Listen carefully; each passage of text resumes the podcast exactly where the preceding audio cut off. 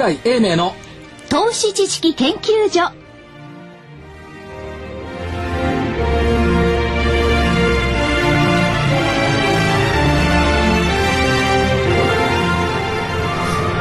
桜井スピーキング笑わないでくださいよアメリカンですね。ねニューヨーカーみたいですね、うん。かっこいいですね I introduce myself.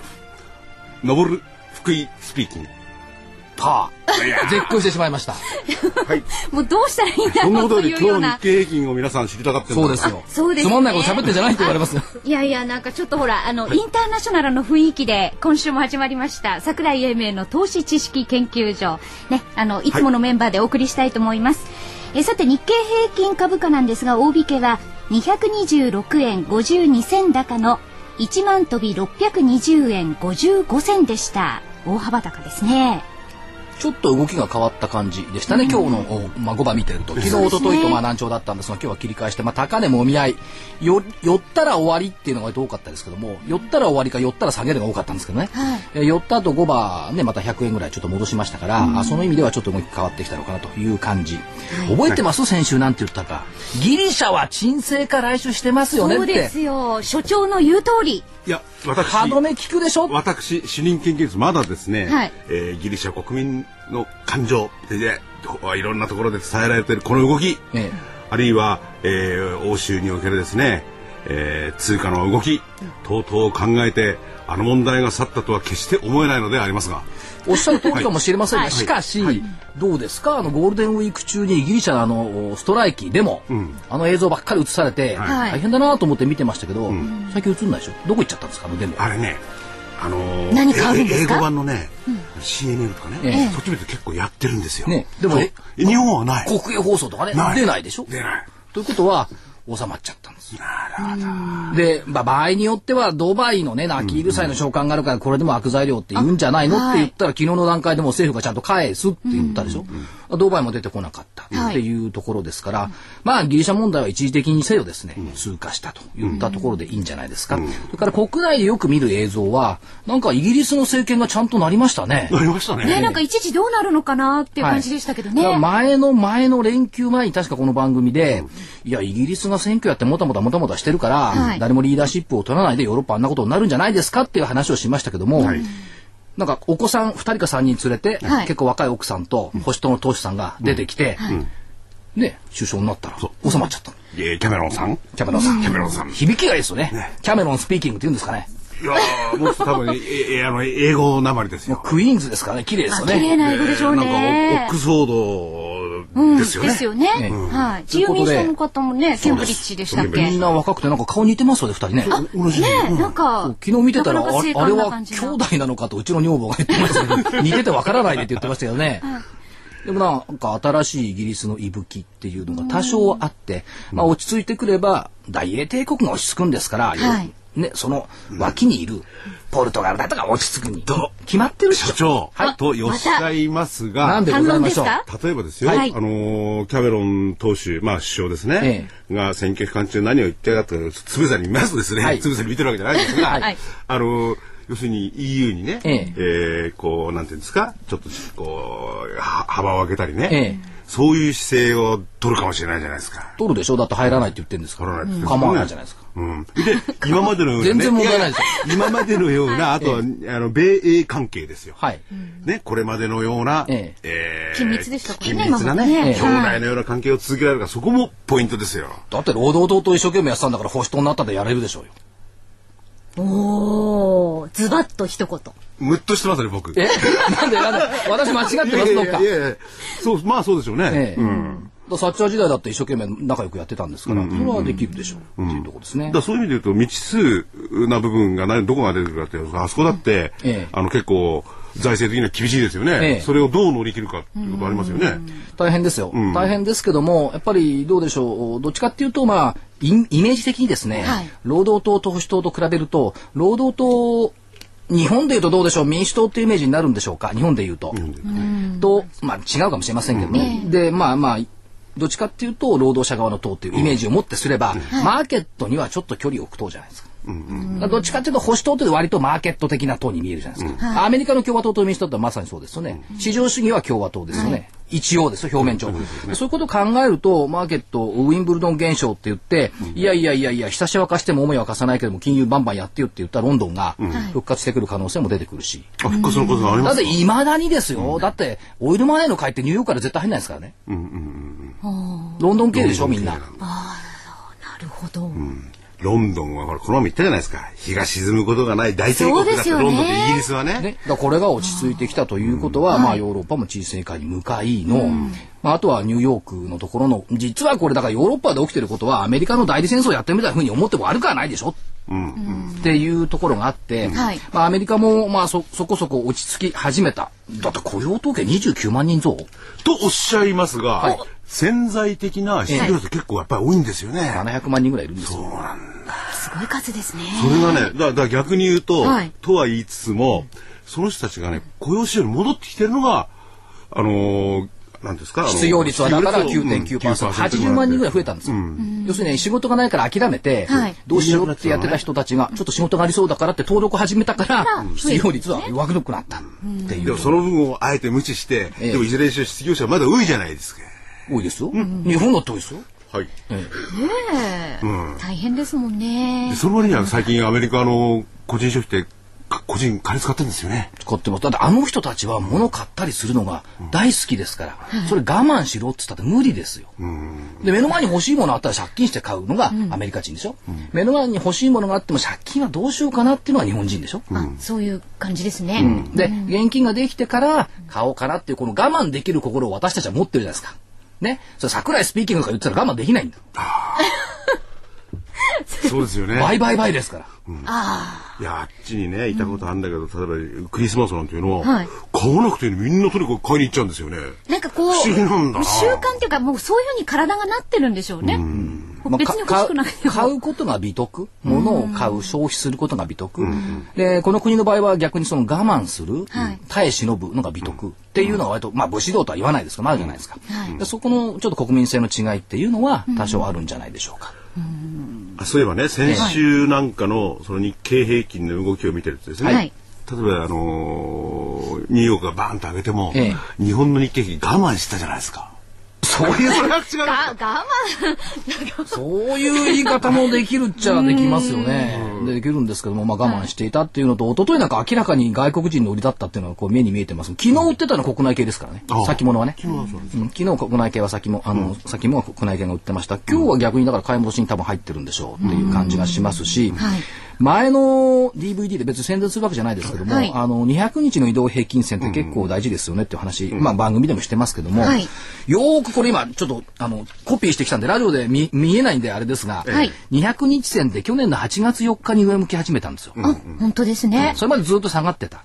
で上向き始めてから200日線ずーっと上向き始めてるんです。本当だ。右肩上がりです。ね、線が右肩上がりでね。はい来てますよね。はいそれで、えー、200日線を日経平均がそれ以降割れたのは、今回をは入れて3回なんですね。はい。ああ11月の27日、はい9076円、はいこの時に3日間割れてたんですよ。2月の9日、はい。9867円、1日だけ割れたんです。はい。今回、えっ、と、7日かな ?1 回割れたんですけども、ヒゲで戻した。1日だった。はいで、やはり200日線、今1万飛び300円水準ですけども、これが下値支えになっていて、200日線割れないようになっている。ということは逆に言うと、200日線が上向いていると、はい。これが下で支えてくれてるんじゃないですか？っていう風な見方ができません？なるほど。うん本当にそうですね。本当に確かにね、この我々の前に、まあ皆さんラジオで申し上げ残念ながらけれどもごめんなさいですね。はい。えー紙があってですね、チャートが出てるんですよ。はい。それがこう、波をね、打って、去年からこう、日経平均上げたり下げたりしてんだけど、その下にこう200日の線があってね、はい。それをどう取るか取ったらね、ほぼね、右肩がこう上がりでいってんですよね。で、先ほど桜井さんが言ったように、その右肩上がりの200日の平均線の割り込んでんのが、本当に数日間。全部合わせて1、2、3、4、5日間。5日間しかない。去年の8月4日以降200日線割り込んだのは5日間で、割り込んだ後は漏れなくおまけがついて半年というですそうなんだよ。本当だ。その後そうですね。大きく、そうですね。そうそう。例えば11月の27日に9076円つけたらその後1月15日の1万982円、で2月の9日に、えー、9867円つけたら4月の5日の1万1400飛び8円という形で1000円近くね上昇してるんです。よそうだ。これ、あのーいつもなら一番最後なんですけれども、はい。先週の桜井所長の予想、はい。なんかこのこのようなことをちらっとおっしゃってたような感じおっしゃってません。別におっしゃってませんけど、ええ。まあ、半分外れなんですよね。半分外れなんですよ。ええ。加減が1万550円って言っていて、で、ここを下抜けたとすると1万449円もあるんじゃないですかって言ってたんですが、はい。まあ、ヒゲの安値では1万の飛び257円。257ですね。ね1万ヒゲでは。はいはいで、ザラバベースで1万飛び364円まで落っこっちゃったっていうところですから、まあその意味で外れなんですが、えまあ言わせていただければ、今日の引け値水準は1万飛び620円。はいということで、1週間後という観点で見ると、その間に入っていたっていう。でもちょっと下がひげつけちゃったんでごめんなさいっていうところがありますいけど。ひげつけた子が今の話で言ったらこれいいことかもしれませんね。まあいいのかどうかわかりませんけどもね、市場関係者ってずるいです。私ね、あの、今日のシナリオをいろいろ書くために、はい前回のをね、仕事熱心に聞いてみた。はい。で言ってるんですよ。市場関係者は本当いい加減だと思ったのは、はい。日経平均の想定値、まあそうは言いながら弾みで下げることもあるでしょうかってちゃんとなんか逃げを打っている、これがね市場関係者のずるさ。そう所長は市場関係者ですからね。さすがですね。ちゃんと抑えるとか抑えてたんですね。そう自分で聞いてあずるい市場関係者だなと思って。でもね、市場関係者はね、後でね、自分がね、絶対に間違ったと言わないんですよね。ちょっとね、その部分が所長が市場関係者ずれしてない。うんずるしてないですよでもねこれずるくないですか？自分で聞いててあこれずるい専門家だなと思いましたもん弾みで下げることもあるでしょそれいやどっかに入るでしょそっか、弾みか、この前のは下げは。弾み弾み。弾みものの弾み。はい。で弾みで、はい誰悪かったと思います、あの弾み。い それはご発注じゃないんですか？それは関係ないですや、かご発注ご発注。はいご発注のはい。何が原因かわかんないですよ。あ、多分犯人、真犯人出てこない。そうでしょ？あれが、でね、誤発注だって言ったんだけど、果たして誤発注かどうかもはっきね、りしな調査するい感じですよね。期間でわからないって言ってましたもんそう。ね。で、一昨日の夕焼けでも言いましたけども、あの日にですね、えっ、と、連邦捜査局がね、はいはいその、P&G の、えー紙おむつの赤ちゃんのお尻がかぶれる問題で捜査に入るっていう報道があった。はい12時半。で、2時間ぐらいしたら、ウォールストリートにその話伝わって、P&G 急落したっていう話もあるんですよ。で、もう一つはもっとおかしいのは、はいご発注の背景は、ファットフィンガー。福井さんみたいな指。え、ほ本当にそのまま取っていいんですか？本当にそのまま。そう、僕結構細いんだけど。だから、え、間違ってこう指があれだから、キ余計に押ささっちゃったキーボードが本当は人一つしか押してはいけないのに、二つ押しちゃったとか。それでんな丸が増えちゃったとかそんなバカなことないでしょ？でも、これがね、まことしやかに言われたりするんですよ。指が太い人だとね、確かにね、ね、ゼロ一回押すとこ二回押しちゃうとかね、やるんですよ。でもそれもね、巧妙なことに、はいアメリカのニューヨーク市場のサーキットブレーカーって、ニューヨークダウで1000飛び50ドル下落するとサーキットブレーカーになるんです。はい。ところがね、980ドルぐらいで止まったでしょ。サーキットブレーカー発動しなかった。で、もっとずるいのは、戻したんですよ。1000ドル下げて600ドル戻した。そしたら、60%以上下落した銘柄については、商いなしよっていうのが出たでしょ。そんなバカなことないじゃないですか。マーケットのプライスって申請なんだから、日本だとあの、みずほのご発注の時に、はい。アキラはやったでしょ？今、裁判で燃えてますけども。やっぱ価格は申請だからどんなことがあってもやっぱりね、取り消すってのはなしです。そう、アメリカはもともとそのシステムで来てるんですか？らね、取り消さないって、いくら言ったっていいぞ、いくら上がったっていいぞって、ね。これ取り消すっていうことは逆に言えば、ここ数日、まあニューヨークは戻しましたけども、東京がややもたもたとしたのは、あニューヨーク市場って、まあ日本市場から言えば憧れの的なわけですよ。金融ビッグバンということで、フリーでフェアでグローバル。これを目指して金融ビッグバンやってきたわけですから、その市場が約定を取り消すのありなのって信頼感全くないわけですよ。その意味ではやっぱり右往左往せざるを得ない。だからこここの、この問題における市場の信任の低下っていう方が影響としては大きい。ギリシャとかなんだか言ってるよりも、マーケットの信頼感が失われた。なるほど。あ僕はね、初めてね、この意見、確かにそうですね。えそんなことを神聖な市場でついたけどね。ええはいこれは多分間違いだとしても何にしても、ついたものはついたんだからって話ですよね。そう。そしたら、あの、要するにね、よっぽどの声がない限りは、あの、その値段っていうのはね、えー、成立しなくなってもいいわけですよね。っていうかですね、あの、成立しないっていうのができちゃうと、はいマーケットで、あ、なんかあったら、あ成立しなくていいじゃないっていう、なるですよ。何でもあならず者の世界になっちゃうんですよ。で俺なんかよくね、うんつまりあなたあれ言ったじゃないの、言ってないもんね、なんて言ったらそれと同じことですよね。同じ同じ、一緒一緒。うん。で、ビール頼んでみ水割り来たけど、いいや、水割りでってなっちゃうと一緒ですよ。これじゃね、もう、その信頼関係とか、はい。資本主義の基礎、資本主義だけじゃなくて全ての社会の基礎を壊すようなもんですよね。そうなんです。だから、そういった意味では、まあ、これ多分真犯人出ないんでしょああ、だってわかんないそうそうでしょうね。そういうふうにね、だから真犯人は多分出てこないんでしょうけども、まあ、まあ、ご発注だったのかどうかの確認が取れないという意味では真犯人出ないですよね。うんでも、覚えておきたいことは、はい株価を下げたい人がいたうんうんうん。っていうこと。なるほど。あそれから株価を下げたいんじゃなくて、はいユーロを安くしたい人がいた。うんうん。それからユーロを安くするとともに、国債、ギリシャとかポルトガルの国債の値段を下げたい人がいた。うん。っていうことの方が事実で、で、それに乗っかって最後、ドーンと生かしたい人がいたんだなという推理。をした方が多分いいじゃないでしょうか。なるほど。そうすると、それ以降のですねええ、あの、ユーロで、ユーロの方、そして、えー、主要国もですね、はい。い、ろんな支援システム、支援システムとかええ。講じましたよね、ええ。それにもかかわらず、ギリシャの国債が下げたりなんかしてるけど、はい。そういう、う人々がですね、はい。下げたやつがまたそういうシステムが出てきてもやってたっていうことだからになるんですかね。先週言ったじゃないですか、よどみに浮かぶ歌方は。ってあちこちに行くわけですよ。それで、これ、ラジオ日経だからよいしょするわけじゃないですけど、はい。これあの、講演なんかでよくね、引用して使わせてもらってるんですけども、8日の土曜日の日本経済新聞に、はい。編集員さん、滝田さんという編集員が書かれてること、これ多分正しいと思うんですよ。えっと、ヘッジファンドは通貨先物市場で売りを積み上げ、ユーロの崩落を狙った。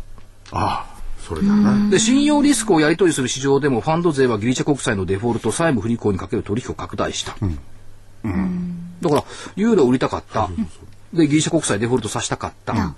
で、それをさせる資金はどこから出てたっていうと、ECB がたっぷり供給するユーロ資金を元手に、ギリシャ国債をしこたま買っていた人もいれば、しこたま売りたかった人もいる。で、今回起きたことは、はい。アメリカも ECB も、なんと日銀も、ドル資金をバンバン出しますよ、無尽蔵に。で先、先週の金曜日に日銀は2兆円の資金供給オペやったんですよ。ねこれなんでやったかって、資金の供給量が減るから困るだろうって言って2兆円出したわけですよ。いらないよって日本の市場。借りてほとんどいなかった。ああ、そうですね。うん。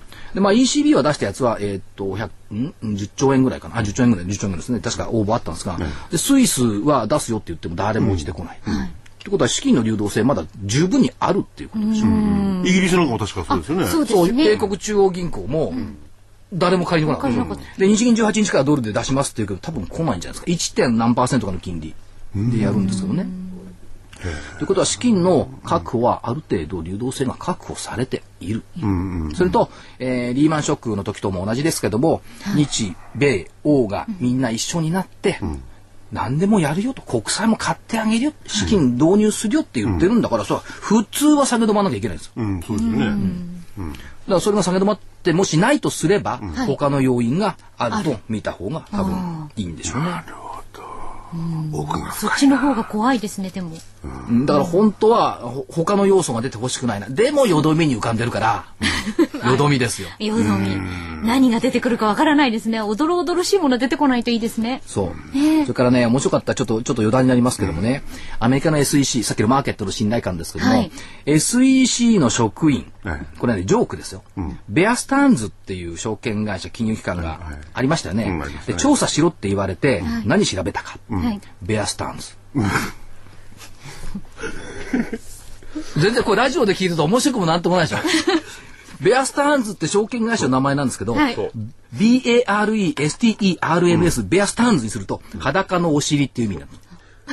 お尻、あのね、 bare って裸ですよね。はいで、スタン、スタン、S がこれついてるんですけどね、 sterns の、はい stern、あのちょっと英語はちょっとね、あの発音どうでもいいですね。スタンっていうのは、ふ船のね、ケツっぺたみたいなこと言うから、お尻。そう、おお尻お尻なんて、桜井さんがあえてお尻なんてね、裸のケツですよ、ケツ。ケツとか尻とかっていう意味ですよね。で、で SEC が一生懸命調べてる。で、その次ね、はいネイキッドショートって最近あったじゃないですか。ネイキッドショート。まあ、裸の売り、空売りっていう意味ですよね。で、これ調べろって言われたら、やっぱり裸のサイトを調べてた。裸が好。きなんですね。SEC が、SEC、日本じゃないですよ。SEC のすっとどっこいの若い職員がいるんですよね。はいそいつらが、お前、ベアスタンズ調べろっつったら、裸のお尻で裸の写真ばっかり。パソコンに向かって必死になって、裸のお尻、裸のお尻、カチャカチャカチャなんてやってて、で、もう一個はその、ネイキッドショート。空売りもネイキッドって裸ですよね。裸はい。裸、裸、裸なんてこう調べてる。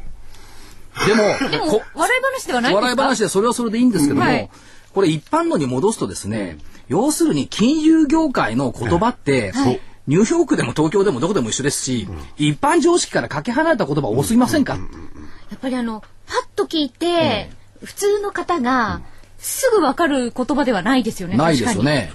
なんで寄り付きなんですか？江戸時代の人聞いたら、あ、証券市場はなんだなんだ、吉原にあるのかってこうなっちゃうわけです普通の始まりでも何でもいいですよね。寄り付き。ね。なんで大引けなんだ、はい。江戸時代の人が聞いたら、あ、吉原の木戸が閉まるよ、もうすぐってこうなるわけですよ。ああ。だからね、ちょっと一般の世界からね、かけ離れてる。そう、僕も昔、関東に記者やってた時聞いたことありますよ。黒は言葉を覚えなかったら、そん俺がしねえからどこで覚えんだよ、なんつってね。そうですよね。あそういうところから来てたんですね。そうなんです。それが妙妙な専門用語でね、それで、何言ってんだこのじじいはなんて思ったりなんかしてね。だからね、本当にね、専門用語っていうか、この業界の言葉っていうのは、はいわかんないよ。わかんない一般常識ではかけ離れていることが多いっていうのがあって、だからこれもうちょっと、これニューヨークでもそうだから、東京もそうなんですけども、いや、そう本当にでも私とかも最初理解できないというか、戻ってこないといけないなっていうところがありますよね。ねそうするともうちょっとこう親しみやすさがね、はい。出てくるのかなっていう感じもするんですが。まあ、それで、なおかつ、その、いろんなものの説明もね、はい。説明の間にも専門用語が入っちゃうんですよ。あ、そうです、そうです。そうそうそう昔ですね、わからなくて私、福井主任研究員に、あの、噛み砕いて優しく、本当にこう、要約して、説明してもらったことがありますよ。だからね、この、この番組は、え、桜井、えー所長のですね、はい投資知識研究所は、はい。裸を調べてるわけじゃないですよ。はい、裸を調べてないし、お尻も見てない。はい。要するにその、わとにかく分かりやすく伝えて、分かりやすく理解するっていうことが、やっぱり儲かる一番最初の近道ですもんね。そう。理解できないままほっととく人も多いんですよ。長い間あ株式投資をしてまあずっといろんなとこで喋ってますけども、はい理解するっていうよりも、自分でですね、やっぱね、理由探しの旅をする。そう。ロマンですね。いやいやいや、旅別にあの、新幹線乗らなくてもいいんだよ。はい。なんで上がったんだ、なんで下がったんだっていう理由探しをみんなでする。そうすると、報じられてることと現実との差異が出てくる。違いが見えてくるっていうところですよね。いやというのもね、まあそれの同じ文脈かどうか先ほどの所長のお話、はい。ね、ニューヨーク市場が要するに、えー、1000ドルを下げた時のね、はい。うやむやにする、なしにしよう。信頼感がなくなっちゃう。これの方が大きいって言ったら確かにそうだ。そうですね。いうとこだな。そうなんですよ。こういうところを全然無視して投資をしてるとこれは危ないですね。危ないというか、あの、いかんというか、いや、もっとね、本当は物を言わなきゃいけないんですよ。全世界が。それないでしょって取り消しは。まあ、まあ、それはそれで誰も言わないんですけど、私ここだけで言っておきます。不卑怯ですよね。話になっちゃうしさ、もう一つね、はいあの、面白かったのは、これいつだったっけな、土曜日の日記読んでたら、はいまあこれ皆さんご存知のことですよ。大型連休中の日本の閣僚が何やってたか。ああ、皆さん結構あの、ね、いろんなとこ行ってらっしゃいましたよね。これね、仕事に行ったのか遊びに行ったのかわかりませんよね。外遊というやつですね。そう、戦国さん。戦国国家戦略担当大臣。はい言いましたね、どこ行ったか、はいベトナムですよね。直島さん、はい経済産業担当大臣、インド、前原国土交通大臣、アメリカとベトナム、菅さん、はい。財務大臣ですよ、ウズベキスタン、ウズベキ。スタンに何売りに行ったんですか、で上に行ってるものは分かってるんですよ鉄道と原発、はい。ねみ 皆さん結構新幹線を携えてね。ね。ね。で今あのアメリカから新幹線見に来てますよね、あ、この間リニアにもね、リニアモーターカーにも試乗されで昨日はてましたもんね。新幹線基地見に行ったりしてますけども、はいまあしかしですよ。そう一朝一夕に売れるもんじゃないでしょうと、でアブダビで、えー、と韓国に負けベトナムでロシアに負け、っていうところでまあ政府が紐付きで ODA をつけてやるっていう方向にしないと多分ダメなんでしょうけども、でもそれ考えてると世界のインフラ受注ってすごい大量にあるんですよ。例えば、はい。だいたい電車だけで20兆円ぐらいを使ってくるっていう、これ一番大きいんです。だからみんな一生懸命電車売りに行ってる。はい。なるほどなるほど。そうなんです。で、ブラジルも油田の開発だとか、そういったもので60兆円使うんですよ、ブラジル。大きいですね。で、インドが発電所だとかなんかで78兆円。があの、ぐにゅぐにゅってなってるイギリス。はいこれね、風力発電。イギリスのほら沖合って風強いじゃないですか。で、だいたい風力発電みんな今人気化してやるやるって言ってますけど、日本では絶対風力発電無理だと思うんですよ。だって、人家の近くでやったらあんなもの回ったらうるさくてしょうがない。うるさいらしいですよね、だからあんまり近く行くことないから。北海だとか、あのゴルフあるじゃないですか。全英オープンの場所なんて。崖みたいですもんね。風すごいでしょ、ええ。ああいうところは風力発力発電いいと思うんですよ、それでも10兆円ぐらい使ってくれるって言ってるわけですよ、でオバマさんは一応原発だとか風力発電で27兆円って言ってますけども準備したのは70兆円準備してますからね、で中国は四川省の復興を含めて100兆円ぐらいあるわけです、これをみんな取りに行ってるんですよ、はで昨日はキャノンの御手洗さん。い。あ、合ってました経ね。団連会長がね、はい。温家宝さんと会ってね、もう、なんか容赦されてましたよね。なんかにお、お、お宅の国の環境技術とか優れてるからいろいろ教えおこうかなんて、リップサービスかもしれな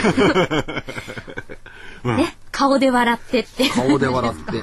はいで、ちなみに、えっ、とね、これある証券会社が調べた、世界の国のインフラ整備ランキングってあるんですよ。はい。1位、これがね腹立つんですよインフラ整備って電車とか、はい電力道路鉄道でしょ、日本1位と思うじゃないですか、はい、思いました。ねこのランキングでいくと、スイスが一番なんです。よほー。なんか腹立ちません、で鉄道もスイス一番なんですよ。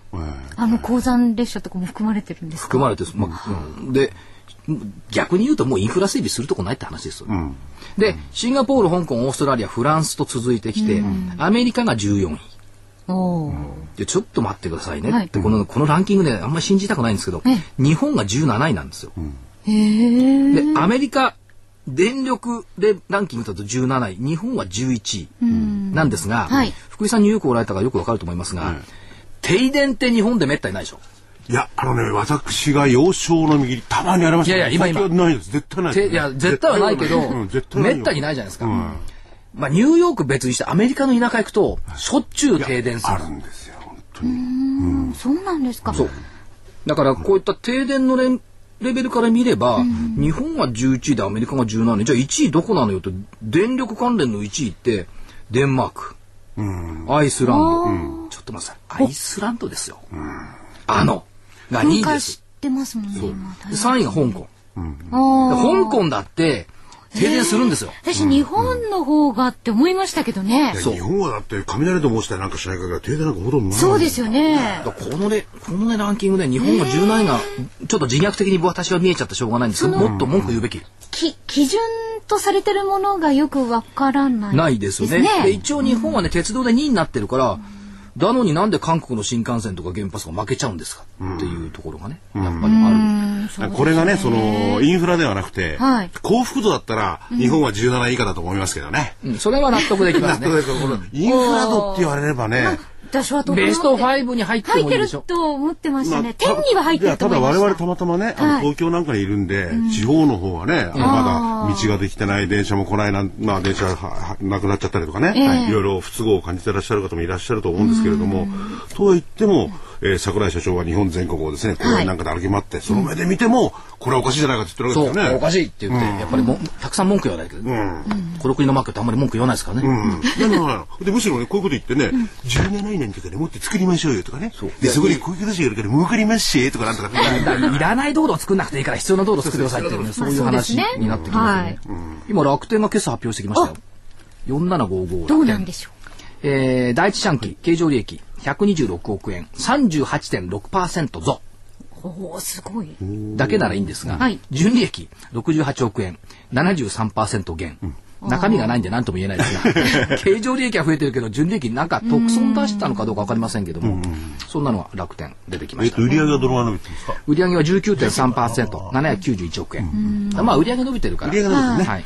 その売り上げ伸びてるかどうかっていうのがポイントですよね。利益だけ伸びるなんて結構ね。利益はね、利益の話をね、ちょっとするとですね、あはい今日の日経新聞の一面でしたかね、えーっと、経常利益あ、はい。があ良くなってくるっていうところがありましたけども、税金25%増って出てますよね。まあもうちょっとこれ増えてくるんでしょう。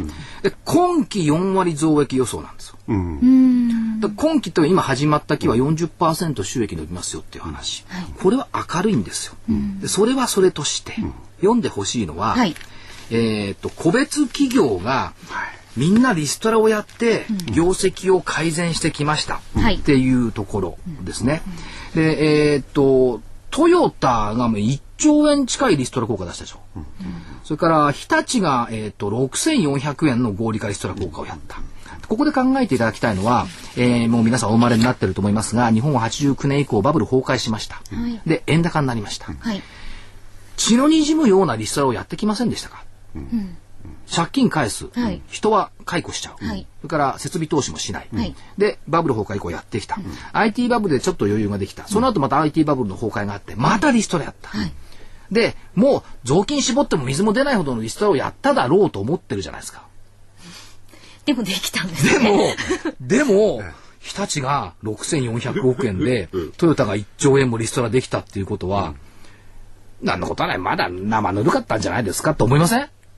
いや私もこう見えても、ええ。サラリーマンの立場、はい。今までのリストラが生ぬるかったなんてのは口が裂けても言えない言えないでしょ？言えないですね。言えないんですけど、でもどこに6400億円もリストラできるこうあのものがあったあったのんですかかっていうことですよね。すごいですよね。すごいですよ1400億ったら、こう、それがね、例えば、鉛筆をね、はい。その、えー日本、日本頼むところをね、一本にしたなんて話じゃないですよね。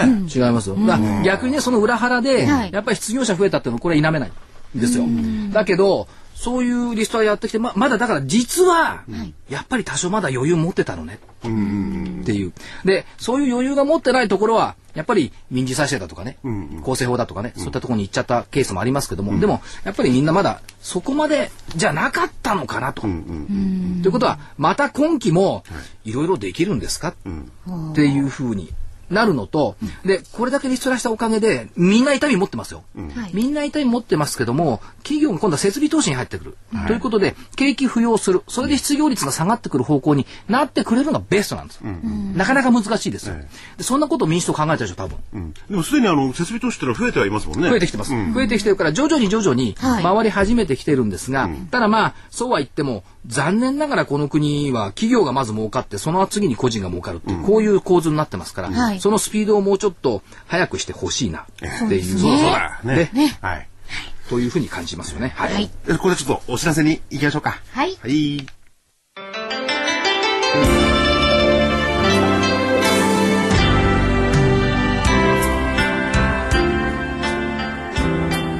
こんにちは。桜井英明の投資知識研究所研究員の加藤真理子です。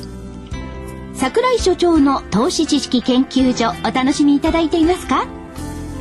この番組はこれから株式投資を始めようと思っている方や投資を始めて間もない方にはなるほど株式投資ってそういうことなんだと納得していただきまた投資経験の長い方にもそうだったのかそんな風にすれば楽しくリターンが増えるのかと旗と膝を打っていただきたい。そんな番組です。投資知識研究所の桜井英明所長は日本の株式の中心地兜町など世界のマーケットカタリストと言われています。カタリストとは英語で触媒のことですが桜井所長は株式市場と個人投資家をつなぎさらに触媒のように市場と投資家が良い連鎖反応を起こすよう願っています。どうぞこの番組。桜井英明の投資知識研究所をお楽しみください。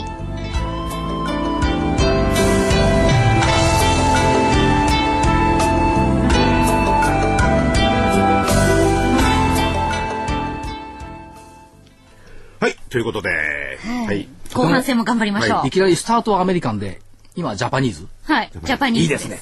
でもあの、びっくりしましてね、はいい、きなり、えー、桜井所長が英語で来られたんで。ねマリちゃんの紹介もそうですよなかったんですよ。ここは一体何人喋ってるのか分かんないかもいや、わかりますよ。だって私、こう言ってんですもん。改めて、はいえー、ね所長の桜井英明です。はい。主任研究員の、福井です。そして新人研究員の加藤真理子です。よろしくお願いします。大体あの、田中さんが、ええあの、番組終わるときに、次は5時からとかなんとか言ってませんでした？3時5分からあるのに。次はなんとか番組合わせここの番組のこと何も言わないの。あいつ許せないな。寂しかったですね。大丈夫ですよ。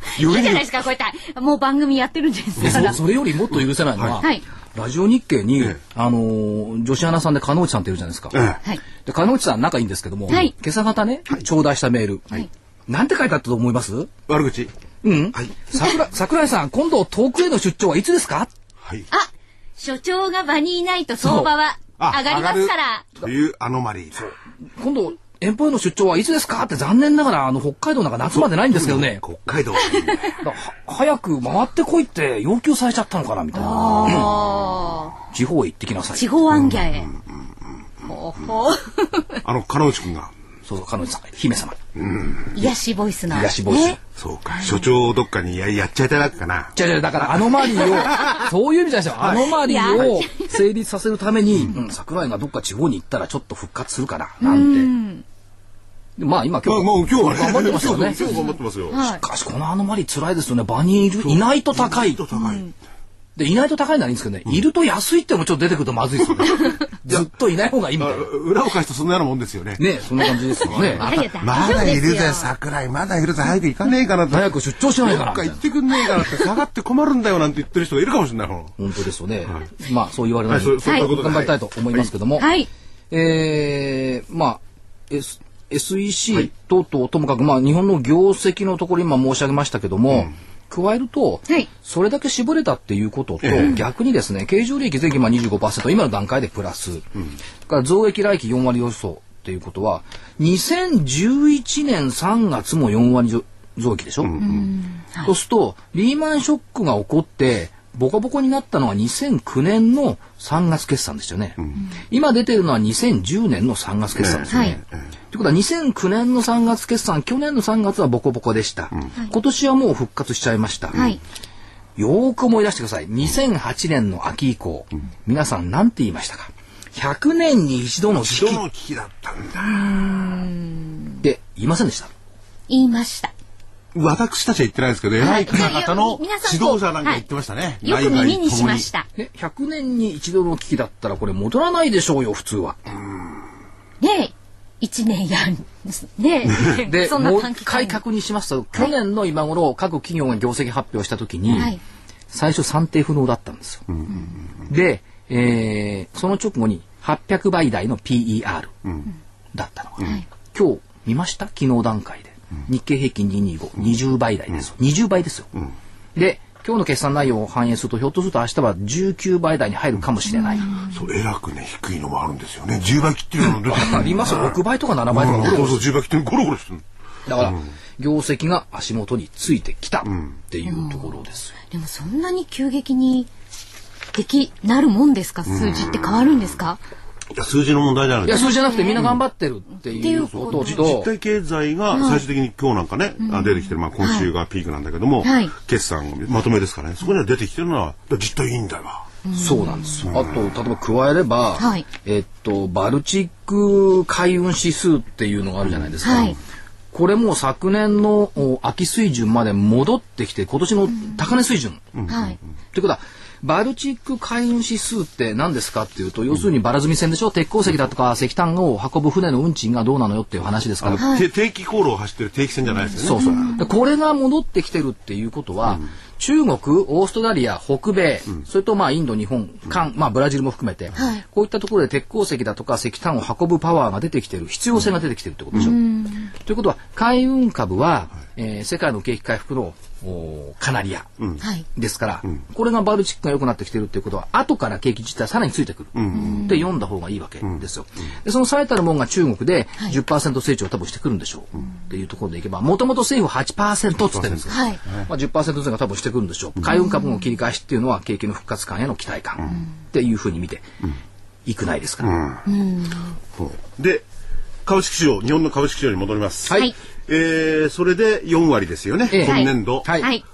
それひょっとしたらもう日経平均、あるいは株は、ええこ今年度の来年の3月のですね、はいえー上昇全部食っちゃったんじゃないですか、これまたそれ先週言ったでしょ、だから。これは僕はどう考えてもね、こっからまた上がるとは思えないんですよ。じゃじゃじゃじゃそうじゃなくて、今期4割はこれ全部食べてません、まだた。まだ、はい半分ぐらい食べたでしょ。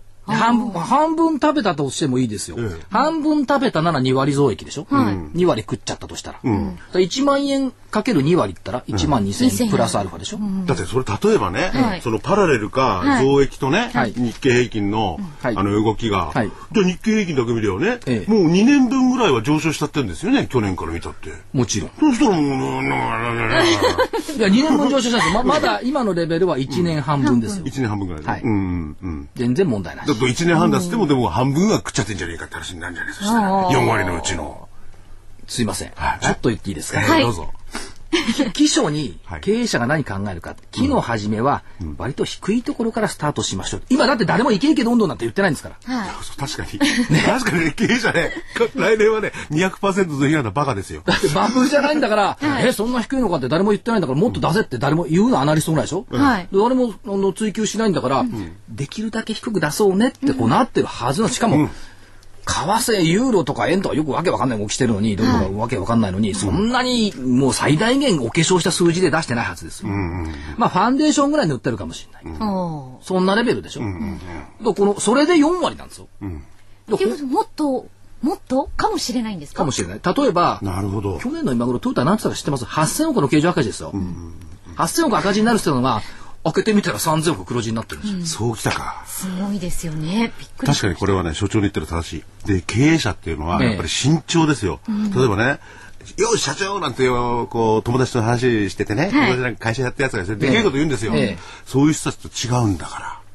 そうそうです。だって、そうそう、一流、あの、上場企業の人たちはそんなに発言がやっぱりあの影響がね、大きいです違う違う違うね、。首かかってますよそうだってそうかそうですよね30%増益いきますせって言って赤字なんかした日には、解任。何やってるんだ解任、退任ってことですね、さよなら、相談役とかこうなっちゃうわけですよ。そうか。4割なんてこれはね、相当、これ、あれだな。控えめな厳しく読んでるな、むしろな。と思った方がね、いいんじゃないですか。なるほど。ただと、いうことは。主役はね、はい。ただこれ見たって、電気と自動車でしょ、だからこれ前から皆さんおっしゃってますけども、電気は電子部品がいいって言ってるわけですよ。はい。で、自動車は自動車部品がいいって言ってるわけですよ。で、これで約4兆円ぐらい改善してるわけでしょ、はいはいはい。で、この流れは多分変わらない。これに、じゃあ、今、もたもたもたもたしてる薬品だとかね、はい。そういったものが出てくれば、乗っかってくる。武田なんか見通し悪いですよね。減給、減収減益ですから、はい。こいつがもし減収じゃなくて増益になってきたら、この4割って乗っかってくるわけですよ。ああ、そうだ。そしたら5割とか6割になる可能性も。まあ6割は高望みしなくていいんですけど、控えめに出してると思われる数字で4割っていうことは、着地すりゃよっぽどそれはですね、ユーロが80円割っちゃったとかですね、はい。ないと思いますよ、円が50円になっちゃったとかね、そういうことでもない限りは、大丈夫なんじゃないですか。なんかそその気になってきたな。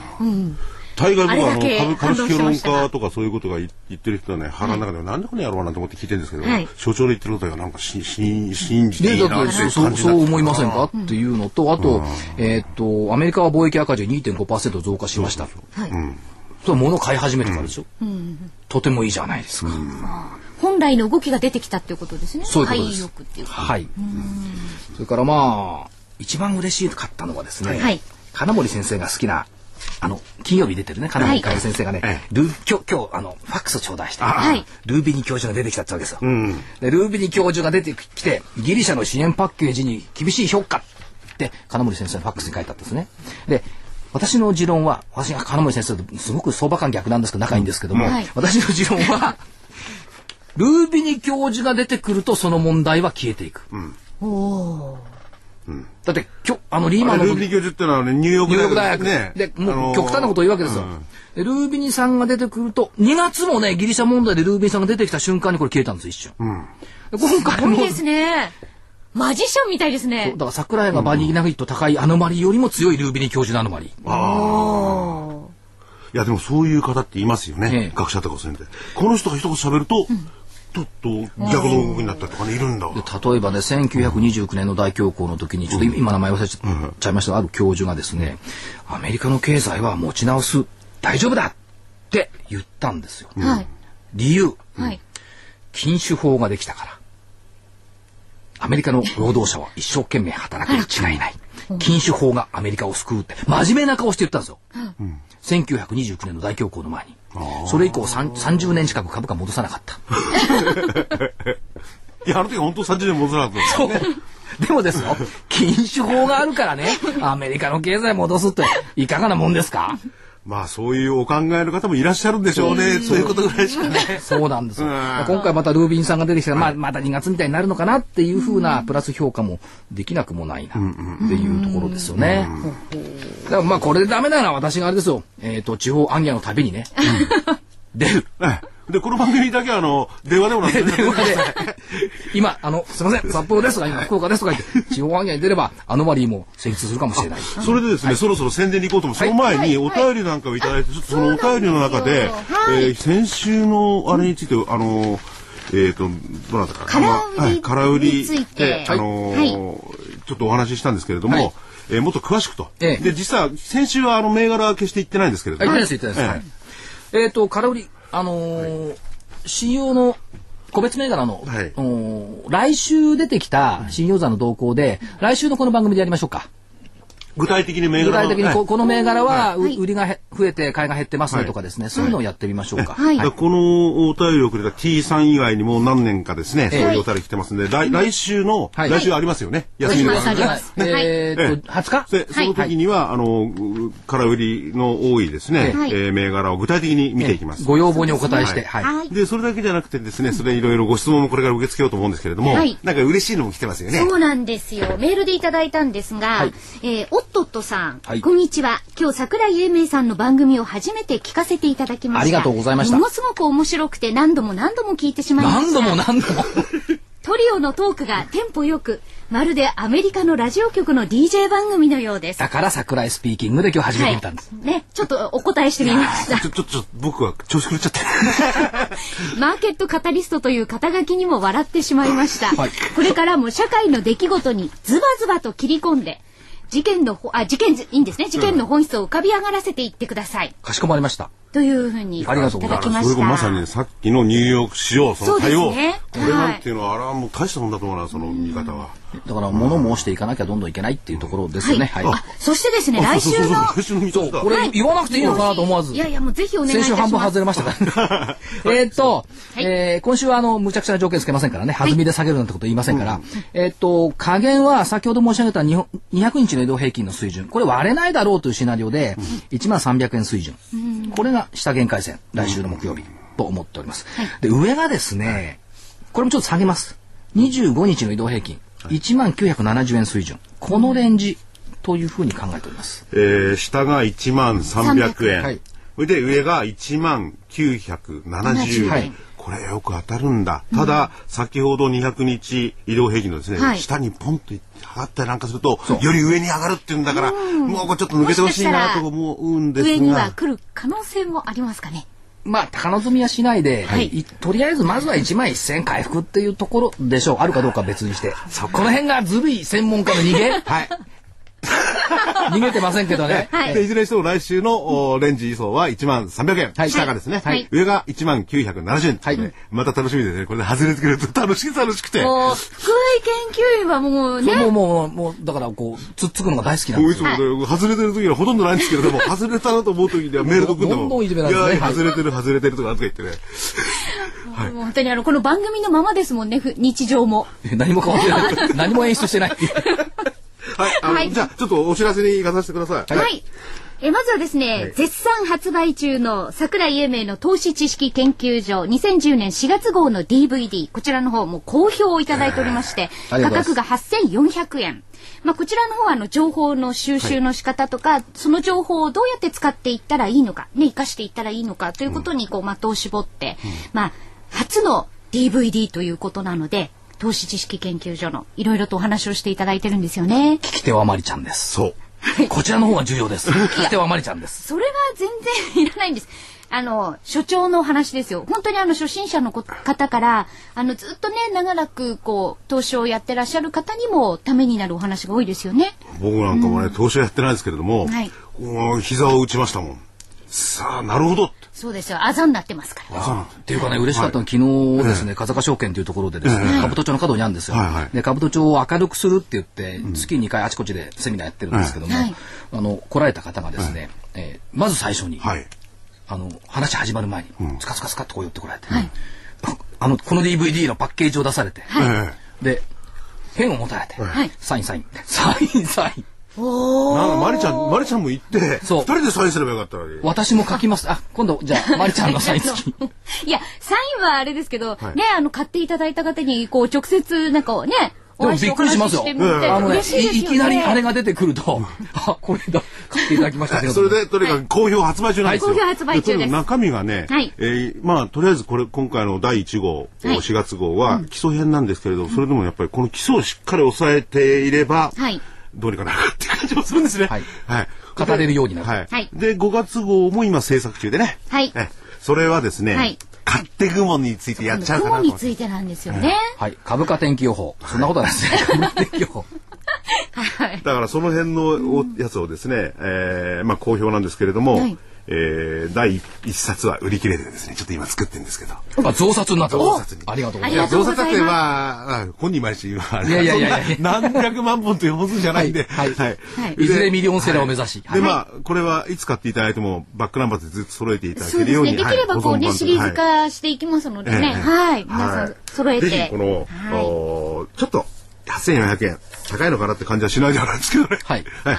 投資をに、まあ、リターンにね、でいろいろつなげていただければ辞表なん。ていうのももちろん言葉だけでもお聞きいただければわかるんですけれども、はいお桜井さんがこう書いていただいた主張がね、講義してよりよりわかりやすくなっていると。はいえでそれ以外にもおおすすめのですね、はいえー DVD あるんですよ。えーアストロテクニカル。山中山中康さんというねずっとアメリカの方にいて、はい。あっちの方で、えーアメリカ銀行で勤めてたから。であっちでですね先生術を学んで帰ってきたんですよ。でそのその人のですね、えーこれは毎月出る DVD なんですがこれも8400なんですけども、はい。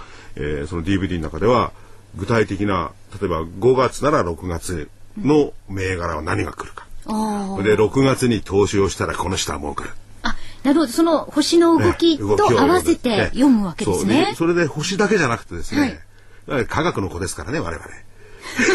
科学の子。いつから、いつからレッドアートになったんですか？星だけじゃなくて 今びっくりしてそれそれにはいテクニカル分析も最新のやつを加えて分析するんですよ。これも8400円でぜひお求めいただければと思います。はい。ええーお問い合わせお申し込みは、えーラジオ日経の事業部にお願いいたします。電話番号は東京03-3583-8300東京03-3583-8300です。月曜日から金曜日の午前10時から午後5時30分までお電話の方お待ちしておりますので、皆様どんどんかけてくださいね。はい、お願いこれで終わるからまだまだねあと 1, 1分ちょっとありますからはい。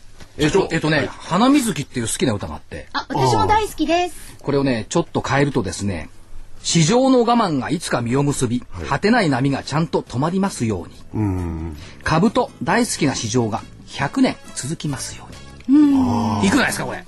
はあ。花水木っていうのはねこれアメリカの確か国家ですよ。そうです。確かそうです。今の時期今の時期に咲いてるんですで、はいで秋に赤い実がつくんですよねそうで。す街路樹に多いですよね。綺麗ですよね。空を押し上げて手を伸ばす5月のこと。どうですか？このね桜井所長のこの言葉を先ほどのニューヨーク市場関係者 100年続きますようにお前ら変なことするなこう反省してほしいなこれ 変なことす株る。と大好きなマーケットが100年続きますように。あだただね先ほども言ったけど、この吹きは100年続くって100年続かなかったらこれ株と市場マーケットだけはそうま100年、あまあ、ただそうは言っても100年とか100年どころかね何世紀も続いてほしいっていうふうに思ってますし、はい。波はちゃんと止まってくれるんじゃないかってギリギリシャも止まってきたら次変な波来てもまたこれをあ。そうですよ。そう。そう。避ける術を DVD で学んでもらいましょうか。違いますか？綺麗な締めですね。さすが所長。やっぱり大事ですよその100年続かせるためにはまともなマーケットに対する取り組みがね。そう物を言う姿勢それから疑う姿勢、はい。い、ろんな姿勢をお必要として、やっぱ疑うってこと。綺麗にまとめていただきました。もう終わりですね。はい。桜井。残念な英がら 残念ながら。